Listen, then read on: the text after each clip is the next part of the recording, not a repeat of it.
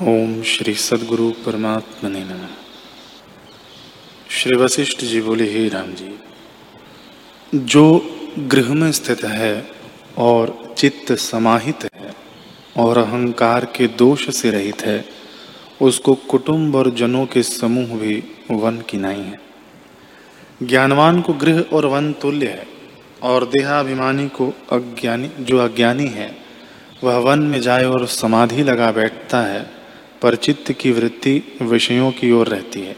तब वह जगत के समूह को देखता है, अथवा सुषुप्ति से, सुषुप्ति में जड़ीभूत हो जाता है। हे राम जी, चित्त उत्पन्न में स्वरूप से गिरा हुआ जगत भ्रम दिखाता है, और जब चित्त निर्वाण आत्मा में स्थित होता है, तब उपशम होता है।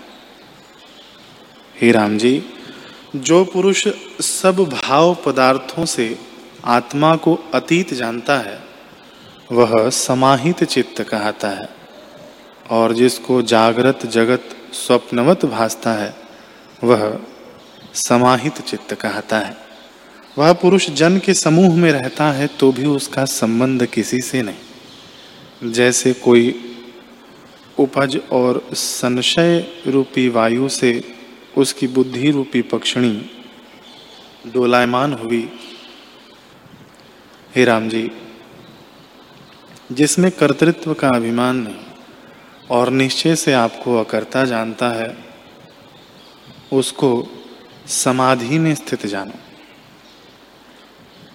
यह गुणों का समूह अहंकार से लेकर पंच तत्व गुणात्मक है, जो इनको अनात्म रूप देखता है आपको केवल इनका साक्षी चैतन्य जानता है और स्वाभाविक जिसका चित्त शीतल है, उसको समाधि कहते हैं, जो मैत्री, करुणा, अमान्यता आदि गुणों में स्थित हुआ है और जिसका मन आत्म विषय से शांति को प्राप्त होता है, उसको समाधि कहते हैं।